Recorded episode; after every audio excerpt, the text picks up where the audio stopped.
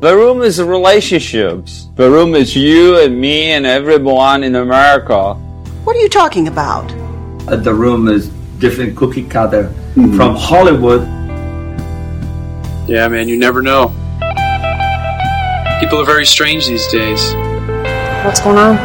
Welcome to the Room Minute, the podcast where we get obsessed with the cinematic classic The Room. one minute at a time. You have no idea what kind of trouble you're in here, do you? Why are you so hysterical? We always wanted people actually talk about it. I did not hit her. It's not true. It's bullshit. I did not hit her. I did not. Oh, hi, Mark. Oh, hi, Allison. Oh, hi, Rob. Oh, hi, listeners. We're here to talk about minute 80 of the room in which Lisa may be the devil. Well, maybe a devil, not the devil. Which begins, of course, with Bennett Dunn, one of the extras, hitting the green balloon as everyone leaves the, the room to go up to the roof. And Lisa closes the door behind everyone else, leaving her alone with Mark. It's almost like that was the plan. No, it's totally the game. And I'm pretty sure the cake is now intact, even though we saw Mike eating some of it when they go to the couch.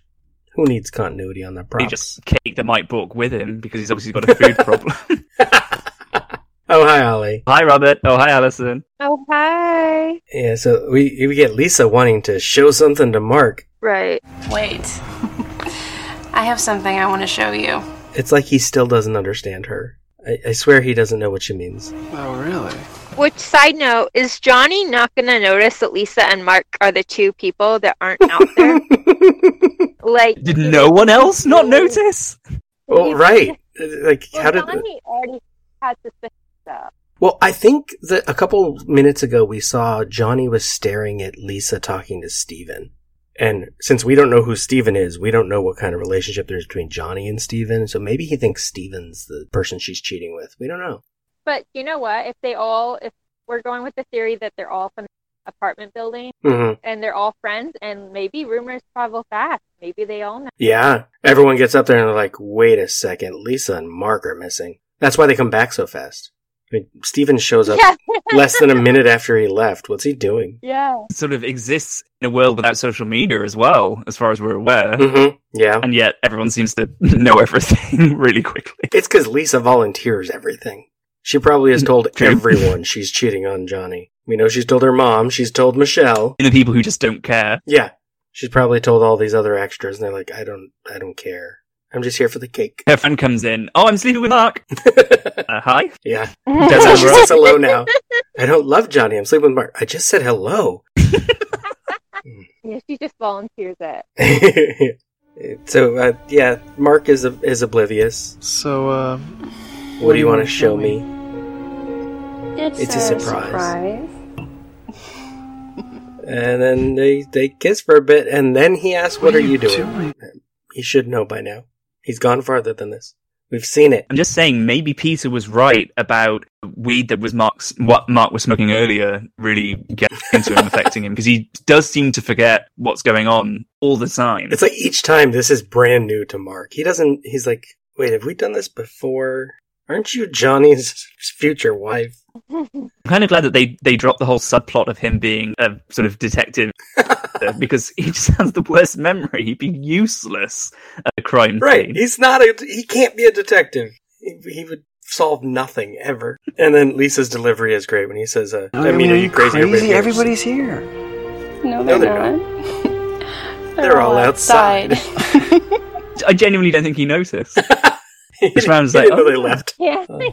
Where did they go? Uh, yeah, and then Mark calls her a she devil. devil. You planned this all along. Yeah, no shit, Mark. Try to keep up. and then we get, uh, you know, Steven comes back in because he's such an important character. Yeah, has he, he hasn't been in the movie yet, right? Th- I think this is the first time we've really heard him talk. He, he's been at the party the whole time. Oh no, I know. I meant like before the party. No, that he was put in to replace Peter because after the concussion scene, he had to go work on another project and left the, this production. Okay. So they invented this character to say the rest of his lines. So essentially, Steven's lines should be Peter's. They should have just called him Peter. The thing is, they were taking such a huge risk. I mean, at any point, someone might think, "Oh, do you know? what? I really fancy a crudité or a piece of that cake that no one has actually touched." Well, maybe that's why Steven came back. Is he realized? Oh, we should take the food with us upstairs. Exactly. We're all going to be outside. Let's take the party there. Maybe. I can see that. And we get a fantastic line reading from Steven. I can't even remember the actor's name offhand. I, was, I should credit him, but saying, What's going on here? Why are you doing this? Uh, good job, Steven. You're a wonderful fellow. He's a poor man's Mark Ruffalo. he is. Oh. That's funny. Oh, man. Some good questions, Stephen. Oh, yeah, he, he gets right to the point, which is nice. He asks the questions that Mark should ask. Yes, Mark is so confused. Mark is like, okay, now. I bet you anything Mark would see himself as a victim. Yeah. Of course. Oh, I was forced to kiss my best friend's girlfriend. Well, uh. obviously, Lisa's a predator. Duh. yeah, Lisa's the, Lisa's the bad person. Yep. Stephen also, though, he has this strange ability that none of the other characters seem to have had, but he can just open the door and come in without making a noise whenever he wants. Like, We don't even hear the door open. There's there's a slight sound, but yeah, it is not as notable as ever. I think the idea is Mark and Lisa don't notice. Just so sneaky. Yeah. Steven's a sneak. That's why we haven't seen him. He's been in every scene. We just didn't notice. you gotta go back and look. Including the sex one. Yeah. Hmm. He just likes to watch. he just thinks He just sits around and watches Denny watching everyone else. Yeah, but Jenny is like a more obvious watcher, Uh huh. and Steven just opens up that door super quietly.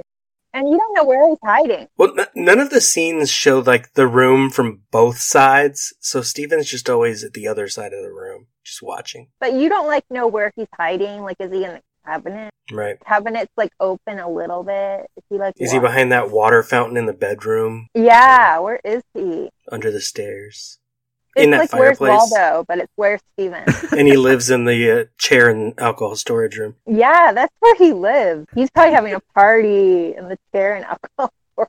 And he probably did something horrible to Peter. Probably. Oh, because he wanted to replace him in the movie. hmm He's like, I want to actually talk for a change instead of just watching. Yeah. So he threw Peter off the Was- roof, just like Mark tried to. Just the concerned dad as well is how he comes across.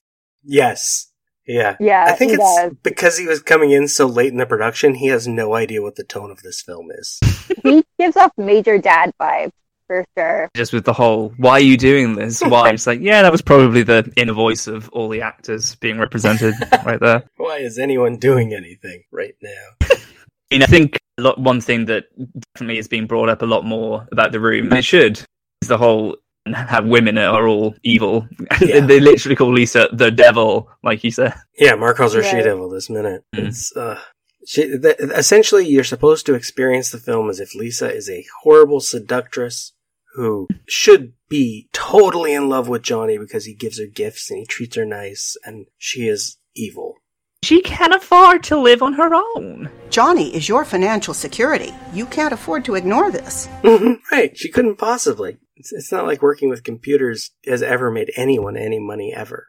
Wait, they don't have a computer. No, they don't. Have we ever even noticed that she doesn't have a computer? Oh My God. Oh my. Maybe it's probably in the alcohol storage room. Oh man. No wonder she's not good at her job. No Someone wonder. calls for computer help and she just guesses the problem and tells them how to fix it. Hmm. Oh, Lisa. Notes from a midnight screening. Now, Notes from a Midnight Screening begins with a great one because Bennett hitting the balloon.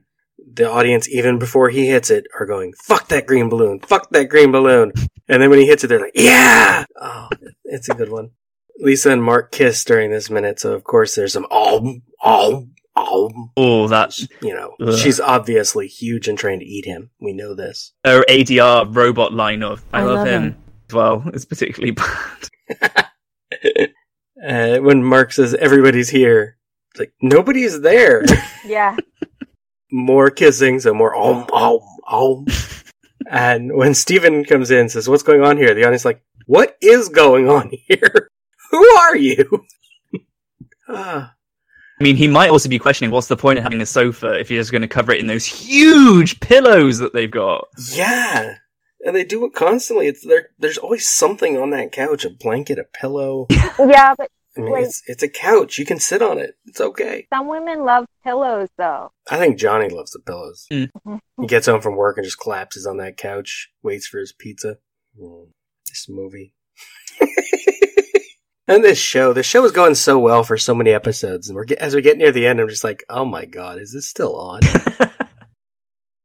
Ah, we're almost there. Johnny's dying soon. Spoilers. My first. Well, imagine if this was someone's first experience to the room, this podcast, and This you've just episode. driven a pick through their heart. I think this movie would almost work better if we knew up front he was dead. You know, like an American Beauty kind of thing or something. Uh, American Beauty. That's exactly what I was. It's like show him on dead on the floor and then flashback. It's like, oh no. And we know that that's on Friday night and we start on Monday. It's like this countdown to his death. Maybe I'll edit it that way. mean, that would give it a kind of convenience, I think, in a weird way. Yeah. As it is, I, I think when you watch it, it's like, what is this melodrama and where is it going and why? Steve Steven knows what this is about. He asks why. He gets it. Yeah, I just want to. I just want to get on to minute eighty-one because we need more Steven, and we need to get to the greatest line in cinematic history. um, so, one more time, Ollie. where can the listeners hear more from you? Uh, you guys can find me on at sitcand on Twitter or at Dark Distasteful, both podcasts that I am a part of and super proud of. So it's not wrong when people make fun of the project, in this case, the room. The Room Minute is a production of Lemming Drops Studio. You can find more content at lemmingdrops.com. Follow the Room Minute on all the obvious social media. If you've got any stupid comments after the show, You can leave them in your pocket on Facebook. If you like what you hear, throw us a rating and review on your podcatcher of choice. Thank you for listening, and remember, if a lot of people loved each other, the world would be a better place to live. Leave us!